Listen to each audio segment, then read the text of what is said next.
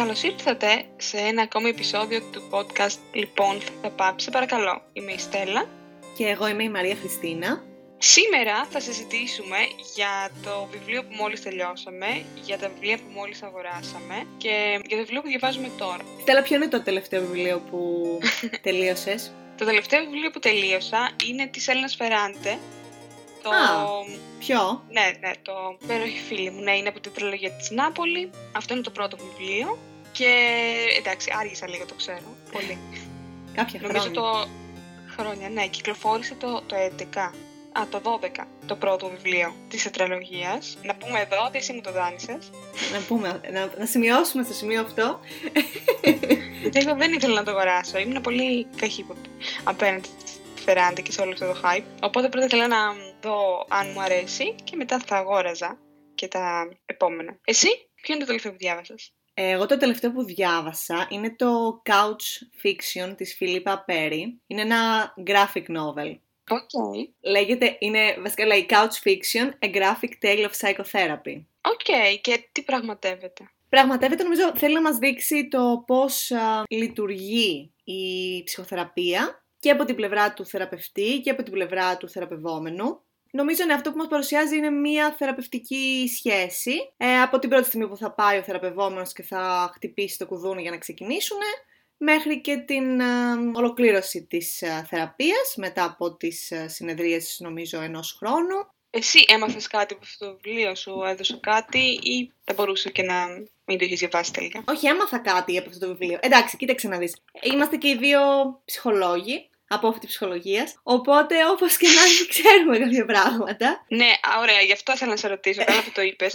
Αν κάποιος δεν έχει το ίδιο background που έχουμε κι εμείς, θα Ναι, ναι. μπορούσε να διαβάσει εύκολα αυτό το βιβλίο. Και να πάρει Νομίζω, πράγματα. νομίζω αυτό, ναι, νομίζω πως α, για έναν άνθρωπο ο οποίος α, έχει αρχίσει και σκέφτεται αν θα ήθελε ο ίδιος να μπει σε αυτή τη διαδικασία, να κάνει θεραπεία και έχει κάποιες ερωτήσεις ή τέλος πάντων αυτό δεν ξέρει πώς ακριβώς λειτουργεί. Νομίζω πως είναι ένας πολύ εύκολος τρόπος για να πάρεις μια ιδέα και μάλιστα μ, έτσι όπως είναι δομημένο ε, είναι χωρισμένο σε κεφαλαιάκια και το κάθε κεφαλαιάκι είναι η κάθε συνεδρία. Και έχει τις εικόνες και τα συνεφάκια με τα κείμενα και στις περισσότερες σελίδες έχει μ, υποσημειώσεις, οπότε σου εξηγεί και κάποια πράγματα έτσι δίνοντάς σου κάποιες περισσότερες θεωρητικές α, γνώσεις και πληροφορίες. Εμένα μου άρεσε και αυτό που μου άρεσε πολύ είναι ότι μπορούμε να δούμε και μέσα στο κεφάλι της α, θεραπεύτριας και να δούμε και εκείνη πώς σκέφτεται και το ότι αν θες τα, ξέρεις, και τα λάθη που μπορεί να κάνει και τις σκέψεις που μπορεί να έχει και να λέει «Όπα, stop, δεν α, κατάλαβες». Αυτό που ε, με δυσκόλεψε λίγο ε, ήταν οι υποσημειώσεις, γιατί είναι λίγο διασπαστικές σχέση με το κείμενο και εγώ λίγο στην αρχή ήμουνα κάπως α, πώς ακριβώς θα το διαβάσω και λίγο άμα διαβάζω το κείμενο και μετά διαβάζω και την υποσημείωση κάπως χάνεται η ροή του κειμένου. Κατέληξα σε μια στρατηγική, τακτική. Ναι, διάβαζα Τι κάθε, έκανες; διάβαζα το κείμενο της κάθε συνεδρίας και στο τέλος, διάβαζα, στο τέλος του κάθε κεφαλαίου, ας πούμε, διάβαζα τα footnotes. Το ακούω. Νομίζω ότι αυτό είναι μια καλή τακτική. Αυτό δεν δεν ξέρω το βιβλίο για κάποιο λόγο, ίσως επειδή είναι graphic novel. Ναι. Συγχωρέστε με. Νομίζω ότι. Δεν ξέρω, μου βγάζει κάτι ότι ίσως να είναι χιουμοριστικό. Γέλασε καθόλου. Γέλασα, Ή γέλασα, όχι. ναι, ναι, ναι, ήταν χιουμοριστικό, γέλασα. Εντάξει. Νομίζω πως α, γελάς βασικά με, την, α, με, τη, θεραπε- με τη θεραπεύτρια. Ε, δηλαδή, γελάς καταλαβαίνοντας το πόσο ξέρεις άνθρωπος είναι κι αυτή. Νομίζω κιόλας έχει πολύ πλάκα στην αρχή και το λέει κιόλας ότι πάει ο θεραπευόμενος και χτυπάει το κουδούνι. Δεν είμαι σίγουρη ότι αυτός στέκεται σε αυτό, αλλά νομίζω ότι είναι κάποιου εξωτερικού παρατηρητή σχόλιο και λέει, αυτή έχει έξω από την πόρτα της α, τα σκουπίδια και έχει μπουκάλια από αλκοόλ και αυτά. Ο παρατηρητής λέει, άραγε ε, κοιτάζει κανείς ε, από τους θεραπευόμενους τα σκουπίδια του θεραπευτή για να βγάλει συμπεράσματα για αυτόν. Καλό. Πολύ Ε, έξυπνο. καταλαβαίνω αυτό που λες ρε παιδί μου τον δισταγμό. Είναι, θυμάσαι που σου είχα πει σε ένα προηγούμενο επεισόδιο ότι πήγα σε ένα βιβλιοπωλείο στο Λονδίνο και ότι αγόρασα ένα βιβλίο τελείως τυχαία και χωρίς να το έχω πολύ σκεφτεί; Μμμ. Ήταν αυτό το βιβλίο. ήταν. Ναι. Ναι, ναι. Αλλά κάτσε, κάτσε, γιατί έπιασα, έπιασα εγώ μονότερμα. Πες μου για την υπέροχη φίλη μου, πώς σου φάνηκε; Εντάξει, δεν υπάρχουν πολλά πράγματα να υποθούν για αυτό το βιβλίο. Νομίζω όλα έχουν υποθεί. Αλλά είχα πολύ μεγάλες προσδοκίες. Γιατί, Και, αφού μ, ήσουν καχύποπτη, γιατί είχε είχες μεγάλες προσδοκίες. Γιατί είχα διαβάσει τις ημέρες εγκατάλειψης Α, που είναι και αυτό το βιβλίο της Φεράντε και ήξερα ότι μου άρεσε, μου αρέσει η γραφή της. Αλλά ήμουν καχύποπτη εξαιτίας αυτού του hype. Δεν ξέρω αν βγάζει νόημα αυτό που λέω. Μπορεί και να μην βγάζει. Απόλαυσα σίγουρα τον τρόπο γραφής του βιβλίου. Επίσης, θεωρώ ότι ο τόπος της ιστορίας και η Νάπολη είναι λίγο σαν να παίζει τον ρόλο του τρίτου πρωταγωνιστή στο βιβλίο. ναι. Είναι πολύ έντονο αυτό και μου άρεσε. Με, με κούρασε πάρα πολύ και αυτή η σχέση, την οποία εγώ δεν μπόρεσα ποτέ να καταλάβω. Δεν καταλαβαίνω πώς γίνεται αυτή η σχέση να είναι φιλική. Μου έβγαζε πάρα πολλά ερωτικά στοιχεία. Δεν ξέρω τι γίνεται παρακάτω στο βιβλίο. Μμμ. Το ξέρω παραμένουν φίλες. Μμμ. Όλα αυτά τα συναισθήματα που είχε η Λένα για τη Λίλα. Οπότε με δυσκόλεψε και αυτό στο βιβλίο. Κάπου στη μέση βαρέθηκα κιόλας για να πω την αλήθεια, γιατί ξεκίνησα να το διαβάζω από τον Οκτώβρη Μμμ. το προηγούμενο, εξαιτίας του ότι ήθελα να το τελειώσω. Το, το τελείωσα στο τέλος, αλλά δεν νομίζω ότι θα διάβαζα τα επόμενα. Θα διάβαζα άλλα βιβλία της Φεράντε, Ναι. Αλλά όχι την τετραλογία της Νάπολης. Δηλαδή δεν, δεν με ενδιαφέρει να μάθω τι έγινε στην πορεία και στη ζωή και των δύο. Εντάξει, κοίτα, Αυτή η σχέση. ι- ισχύει δηλαδή, τώρα που κι εγώ ε, με αυτά που λες μπαίνω στη δικασία να το σκεφτώ, ισχύει πως εμ, ο τρόπος που αισθανόταν η Λένα και συμπεριφερόταν προς τη Λίλα ήταν κάπως περίεργος. Δεν μπορούσα ποτέ να καταλάβω γιατί έπρεπε η Λένα να, πα- να παίρνει συνέχεια αυ- αυτό το approval. Είχε, είχε μια Από- αιμονή με τη Λίλα. Ναι, δεν θυμάμαι, δεν μπορούσα να ταυτιστώ καθόλου με κανέναν από αυτούς τους χαρακτήρες. Όχι απλώς δεν χρειάζεται να ταυτιστώ. Μπορεί να είναι και χαρακτήρες που είναι πολύ διαφορετικοί από εμένα, αλλά δεν μπορούσα καν να, να μπω στα παπούτσια τους. Δεν καταλάβαινα. Εγώ νομίζω πως η, η Λένα θαύμαζε πολύ τη Λίλα. Τη θαύμαζε, γιατί η Λίλα ήταν πολύ θαραλέα, πολύ... Είχε ένα τσαγανό τέλος πάντων που η Λένα δεν το είχε. Ισχύει αυτό, ναι. Οπότε ίσως γι' αυτό ήθελε και την έγκρισή της και το approval της, γιατί ήθελε να θεωρεί τον εαυτό της εξίσου καλό σε κάτι με την Λίλα. Είναι στοιχείο αυτό που το καταλαβαίνεις από το βιβλίο; Αυτός ο έντονος θαυμασμός που έχει η Λένα προς τη Λίλα. Ο ανταγωνισμός είναι επίσης ένα στοιχείο. Δεν ξέρω, δεν μου δημιούργησε τα συναισθήματα που περίμενα το- ότι θα μου δημιουργήσει. Δηλαδή αυτή την α, θέληση να διαβάσω και το επόμενο. Πίστευα ότι θα το έχω πάρα πολύ έντονο αυτό. Μμμ. Αν να δω τι θα γίνει παρακάτω τώρα. Μμμ. Δεν το είχα. Όταν έκλεισα, λέω το βιβλίο. Οκ, εντάξει. Ουφ, τελείωσε. Ε, όχι, εντάξει. η- όχι, τελείωσε. Γιατί γενικά, αν δεν μου άρεσε καθόλου, δεν θα το διάβαζα παρακάτω. Αλλά, οκ, εντάξει. Δηλαδή, στις μέρες εγκατάλειψης, που ήταν ένα αρκετά κλειστοφοβικό βιβλίο αυτό, είχα περάσει πιο ωραία διαβάζοντας. Αυτό σημαίνει για μένα ότι μου αρέσει η γραφή της Φεράντε, αλλά αυτή η ιστορία, η συγκεκριμένη, Μμμ. δεν με έκανε να θέλω να διαβάσω και το παρακάτω. Ελπίζω να μην στεναχωρηθεί η Φεράντε. Θα κλαίει κάπου τώρα. Κάπου στην Νάπολη, τρώγοντας μακαρόνια. Εντάξει. Οκ. Ε, Μου άρεσε πάρα πολύ το, το τοπίο και η Νάπολη αυτό είναι. Και εμένα, μου- και εμένα μου άρεσε Μόνο πάρα στην- πολύ αυτό, πάρα πολύ. Όπως είπες πολύ ωραία, αυτό που ή σαν να είναι ο τρίτος πρωταγωνιστής. Μου άρεσε πάρα πολύ και έχεις δει καθόλου τη σειρά; Όχι, δεν την έχω δει. Θα Ε, ήθελα να τη δω όμως. Εμένα μου έκανε πολύ εντύπωση, νομίζω μόνο το πρώτο επεισόδιο είδα, αλλά μου έκανε πολύ εντύπωση ότι ήταν ακριβώς αυτό που είχα φανταστεί και εγώ στο μυαλό μου. Και θεωρώ ότι υφεράντε το. το ότι τέλος Ναι. πάντων όλη τη ζωή και το πλαίσιο και το χρόνο και κατάφερε να τα να παραστήσει πάρα πολύ καλά. Συμφωνώ. Ναι. Τι διαβάζεις τώρα; Ωραία ερώτηση.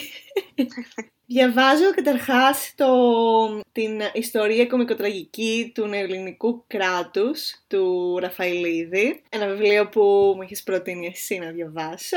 Ναι, και ανυπομονώ να το τελειώσεις για να το, να το συζητήσουμε και να. Εγώ θέλω να το κάνουμε και επεισόδιο και να το μάθει περισσότερος κόσμος. Ωραία. Θα κάνεις όμως κάποια, μία κάποια υπομονή θα την κάνεις. Υπομονή. Α, εντάξει. Εντάξει, πάω καλά, πάω καλά. Είμαι στη σελίδα 252 και έχω υπολογίσει ότι είναι 500. Είμαι στο μέσο. Τώρα που είσαι, σε ποιο, σε ποιο σημείο της ελληνικής ιστορίας; Είμαι στον εμφύλιο πόλεμο. Α, οκ. Μου αρέσει πολύ, μου αρέσει πάρα πολύ. Εντάξει, καταλαβαίνω ότι είναι ένα βιβλίο το οποίο έτσι πρέπει να έχεις την όρεξη να επενδύσεις το χρόνο σου. Δηλαδή, εγώ έτσι το βλέπω, γιατί ξέρω ότι μου έχεις πει ότι διαβάζεται εύκολα. Το οποίο δεν θα πω ότι όχι, δεν διαβάζεται εύκολα. Εύκολα διαβάζεται. Απλά επειδή οι πληροφορίες είναι τόσες πολλές από τα ονόματα, τις ημερομηνίες, τις ε, απόψεις τέλος πάντων, θεωρώ ότι θέλει να, όταν το διαβάζεις, να είσαι και κάπως ξεκούραστος. Δηλαδή δεν είναι το το μυθιστόρημα που θα διαβάσεις και θα τρέχουν οι σελίδες. Αυτό που μου αρέσει είναι ότι. Το είχα πει αυτό, ναι. το στο μυαλό μου ότι είναι ξεκούραστο για βιβλίο ιστορίας. Αυτό σίγουρα. Αυτό τόσο σίγουρα. πολλά ιστορικά γεγονότα. Σίγουρα, σίγουρα. Και είναι και αρκετά ζωντανό. Δεν έχω διαβάσει άλλο ιστορικό ιστορικό ιστορικό βιβλίο, ιστορικά μυθιστορήματα μόνο, οπότε σίγουρα από αυτήν την άποψη, ναι, είναι ξεκούραστο και εκτιμώ πολύ το ότι τα κεφάλαια είναι πολύ περιορισμένα, στο... είναι δεδομένη η έκταση των σελίδων των κεφαλαίων. Όχι, μου αρέσει πολύ μέχρι στιγμής. Άντε να το κάνουμε όπως είπες επεισόδιο. Και εγώ ανυπομονώ γιατί είναι ένα από τα αγαπημένα μου βιβλία και αυτό, ναι. που είναι non-fiction. Εγώ διαβάζω τώρα τα έθιματα φύση της Hannah Kent. Ναι, άλλο ένα, βιβλίο. πολύ hype. Πολύ... άλλο ένα πολύ ναι. hyped βιβλίο, ναι. Αλλά εγώ περιμένω να περάσει, ξέρω εγώ, κάνα δύο χρόνια σίγουρα, μέχρι να διαβάσω τα βιβλία που έχουν πολύ μεγάλο hype. Α, OK. Okay. Γιατί το δηλαδή, κάνεις το αυτό; άκουγα πολύ να το διαβάζουν και να το φωτογραφίζουν ε, πριν δύο-τρία χρόνια. Ναι, ναι, ναι, σωστά. Τώρα έχει κυκλοφορήσει και το επόμενο βιβλίο της, η Hannah Kent, καλή, που κυκλοφορεί από τις εκδόσεις Νομίζω ότι αυτή τη στιγμή είναι εξαντλημένο το βιβλίο από τον Ίκαρο, τα έθιματα φύση. Ναι. Τι γίνεται, ρε παιδί μου, αυτό; Εγώ ε, πιστεύω έχει να κάνει ο COVID με αυτό; Δεν τυπώνονται, έχουν, έχει σταματήσει παραγωγή; Γιατί πάρα πολλά βιβλία βλέπουμε είναι σε έλλειψη και εξαντλημένα από τους εκδότες και τέτοια. Δεν έχω ιδέα. Αλλά ισχύει αυτό και κάτι παρόμοιο παρατηρώ και με τα βιβλία του Κορτάσαρ που θέλω να μιλήσω γι' αυτά λίγο αργότερα. Πε όμως για τα έθιματα φύση. Λοιπόν, η ιστορία είναι τοποθετημένη στη Βόρεια Ισλανδία το 1829 είναι μια πραγματική ιστορία και η Άγνες καταδικάζεται σε φόνο για τη συμμετοχή της ε, στη βίαιη δολοφονία του εραστή της. Ο νομαρχιακός επίτροπος ε, της Ισλανδίας ε, αποφασίζει να την καταδικάσει σε θάνατο και με δική του απόφαση περνάει τους τελευταίους μήνες της ζωής της στο αγρόκτημα του νομαρχιακού υπαλλήλου Γιον Γιόνσον στο ίδιο σπίτι που ζει εκείνος και η γυναίκα του και οι κόρες του. Αλλά όσο περνάει ο καιρός, μέχρι εκεί δηλαδή που έχω φτάσει, αρχίζει η Άγνες να γίνεται κομμάτι αυτής της οικογένειας, με την έννοια ότι μπορεί να μην την βάζουν μέσα στην οικογένεια και να τρώνε όλοι μαζί, αλλά τη βοηθάει την οικογένεια στι αγροτικές δουλειές. Επίσης, υπάρχει και ο Τότι, ο οποίος είναι ένας νεαρός ιεροδιάκονος εφημέριος, που διορίστηκε ως πνευματικός της για να τη βοηθήσει στη στήριξή της, την πνευματική μέχρι και το τέλος είναι ένα βιβλίο που μέχρι στιγμής, όσο έχω, έχω φτάσει περίπου στη μέση, προς το τέλος δηλαδή, είναι αρκετά μεγάλο βιβλίο, αρκετές σελίδες του, αλλά μου αρέσει πάρα πολύ. Απλώς είναι ένα βιβλίο που το ανοίγεις και σε δημιουργείται ένα βάρος στο στήθος κάθε φορά που το κλείνεις μετά. Αυτό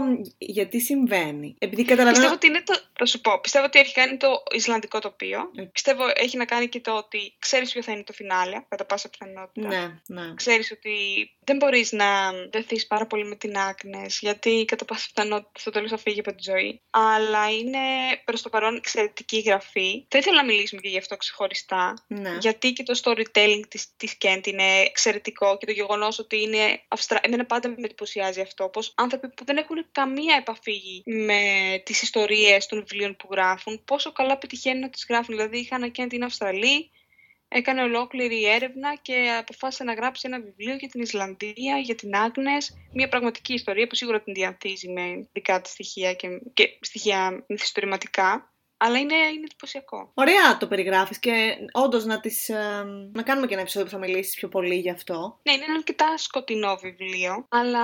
Νομίζω είναι και πολύ πολύ ενδιαφέρον αυτό που, σαν σύστημα, που ενώ είναι καταδικασμένοι και ε, μελοθάνατη. Δεν ε, μένει για το τέλος της ζωής της κλεισμένη σε κάποιο κελί φυλακής, αλλά... Ναι, γιατί δεν έχουν ακριβώς φυλακή εκεί. Αυτή είναι η τελευταία καταδίκηση σε θάνατο. Α, είναι η τελευταία στην Ισλανδία. Ισλανδία, okay, ναι. Okay. Και επειδή συνήθως τους ε, καταδικασμένους τους έστελναν στη δανια δεν είχαν τα εργαλεία, δεν είχαν τους ανθρώπους για να κάνουν αυτή τη δουλειά, οπότε έπρεπε να περάσει και ένα διάστημα μέχρι να, να γίνει αυτό. Okay. Η δολοφονία, τέλος πάντων η εκτέλεση.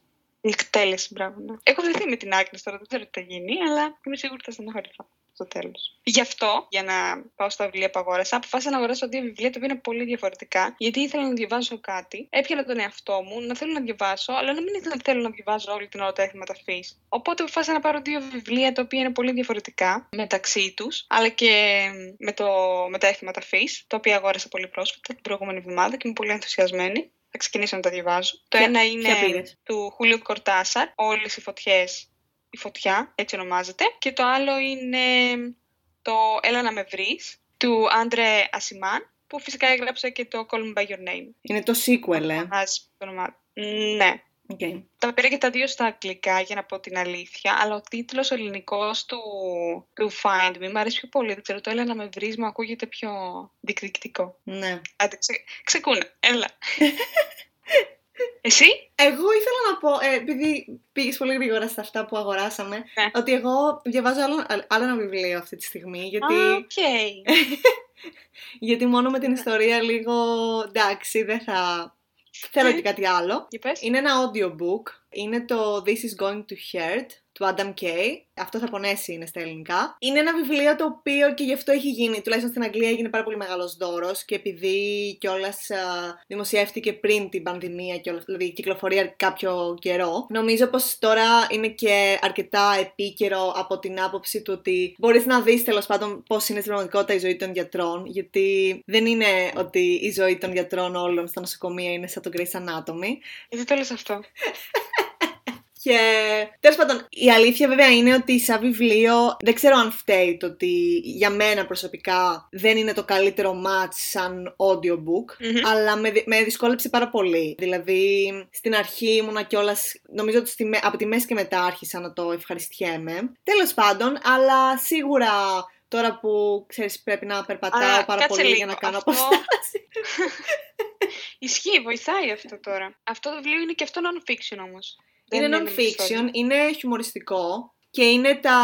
στα αγγλικά είναι diary entries, δεν ξέρω πώς να το πούμε στα ελληνικά. Okay, είναι οι σημειώσεις του σαν ημερολόγιο που κρατούσε από όλα τα χρόνια του σαν ειδικευόμενου γιατρού. Ο Άνταμ Κέι ειδικεύτηκε σαν uh, μαιευτήρας γυναικολόγος και νομίζω τώρα, δε, επειδή ακριβώς όπως λέω, το, δε, δεν ξέρω αν ήταν πολύ καλό μάτσι για μένα σε audiobook, γιατί χάνεται αρκετή πληροφορία, δηλαδή δεν έχω μπροστά μου πότε ξεκίνησε ας πούμε και οι λέξεις. Εντάξει, είναι πολύ καλό στο ότι ας πούμε ε, ιατρικούς όρους θα σου εξηγήσει. Αλλά τέλος πάντων, νομίζω ότι ακριβώς επειδή είναι έτσι όπως είναι. Ή βέβαια στην τελική δεν ξέρω αν έχει και σημασία, δηλαδή να πω τώρα πότε ξεκίνησε και πότε τελειώνει η ιστορία. Αλλά σίγουρα νομίζω ότι η πρόθεσή του είναι να σατυρήσει και να διακομωδήσει λίγο το τι συμβαίνει στα νοσοκομεία. Τώρα θα, το τελειώσω πιστεύω κάπως σύντομα, οπότε θα ήθελα και εγώ να μιλήσω ίσως σε ένα review post στη, στο Instagram μας. Ναι. Μου θύμισε πολύ το...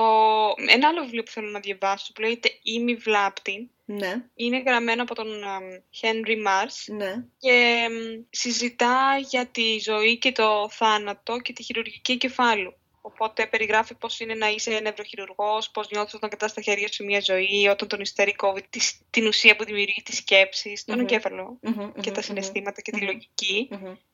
Μου το θύμισε πολύ. Δεν το έχω διαβάσει ακόμα. Ναι. Ε, σίγουρα υπάρχει μια θεματική σχέση με το βιβλίο που λες. Ε, αυτό που θεώρησα επίσης πάρα πολύ ενδιαφέρον και δεν είναι spoiler γιατί το λέει ο Άνταμ και ήδη στον πρόλογο νομίζω του βιβλίου, ότι ε, δεν είναι πλέον γιατρός, δεν ε, πήρε σύνταξη, ε, απλά παρετήθηκε και νομίζω κιόλας λέει σε κάποια στιγμή ότι τον διαγράψανε και από το σύλλογο τον ιατρικό γιατί πέρασαν τα χρόνια που. Αλλά εξηγεί στο βιβλίο για ποιο λόγο. Κοίταξε να δεις αυτό. Σιγά σιγά, εγώ τώρα πλησιάζω προς το τέλος. Σιγά σιγά αρχίζει και χτίζει το, την απογοήτευση ε, που είχε με το επάγγελμα και mm. υποψιάζομαι ότι το τελευταίο κεφάλαιο θα είναι αφιερωμένο στην απόφαση που πήρε. Okay, Επίσης να πω ότι φαντάζομαι αποσπάσματα το βιβλίο αυτό. Έχουν γίνει και παράσταση στο Λονδίνο και παίζει ο ίδιος ο Άνταμ Κέι. Και Άρα επίσης, έγινε κωμικός, ναι, και ο ίδιος είναι που αφηγείται και το audiobook. Μου αρέσει νομίζω αυτό όταν το audiobook το αφηγείται ο ίδιος ε, ο συγγραφέας. Ε, Όταν έχει ωραία φωνή είναι καλό. Ναι. Τώρα που έχω περάσει τη μέση, αρχίζω, ε, το απολαμβάνω πλέον, το ευχαριστιέμαι σαν ε, άκουσμα. Ε, απλά σίγουρα με δυσκόλεψε και ήταν και αυτό ένα βιβλίο στο οποίο έπρεπε να προσπαθήσω, που ξέρω ότι δεν το κάνουν όλοι οι άνθρωποι. Αλλά ναι, αυτή τη στιγμή περνάω καλά, αυτό περπατάω και το ακούω. Και αγόρασες κάποια βιβλία τώρα πρόσφατα; Αγόρασα. Το, ε, ναι, έχω τέλος πάντων. Η αλήθεια είναι ότι αγοράζουμε αρκετά βιβλία. ναι, αγόρασα ένα βιβλίο είναι το τελευταίο που αγόρασα. Τον Μέτρη και τη Μαργαρίτα του Μιχαήλ Μπουλκάκοφ. Είναι, Πώς προέκυψε αυτό; είναι ρώσικο τεχνία, όπως κατάλαβες, ξέρω. Στέλλα μου.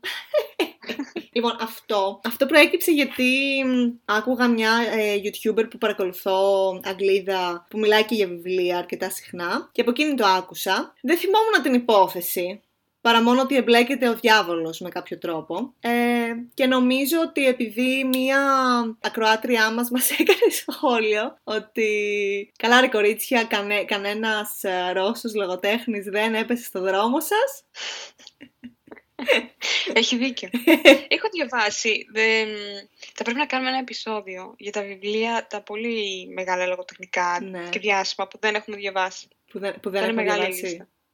Λίστα. Ο Ντοστογιέφσκι είναι μέσα. Μπορούμε να κάποια στιγμή ναι, να, να, ναι, να το δούμε λίγο έτσι. Τέλος πάντων, το βιβλίο αυτό θα διαβάσω λίγο τη σύνοψη που έχει στο οπισθόφυλλο. Λέει σε τρία πλάνα αναπτύσσεται αυτό το μεγάλο σε συνθετική δύναμη, τολμηρή φαντασία και σατυρική ευστοχία μυθιστόρημα του Μιχαήλ Μπουλγκάκοφ. Το ιστορικό Οκ, ψυχ... ανυπομονώ να ακούσω. Όταν αρχίσει να το διαβάσει. Ναι. Δεν τελείωσα.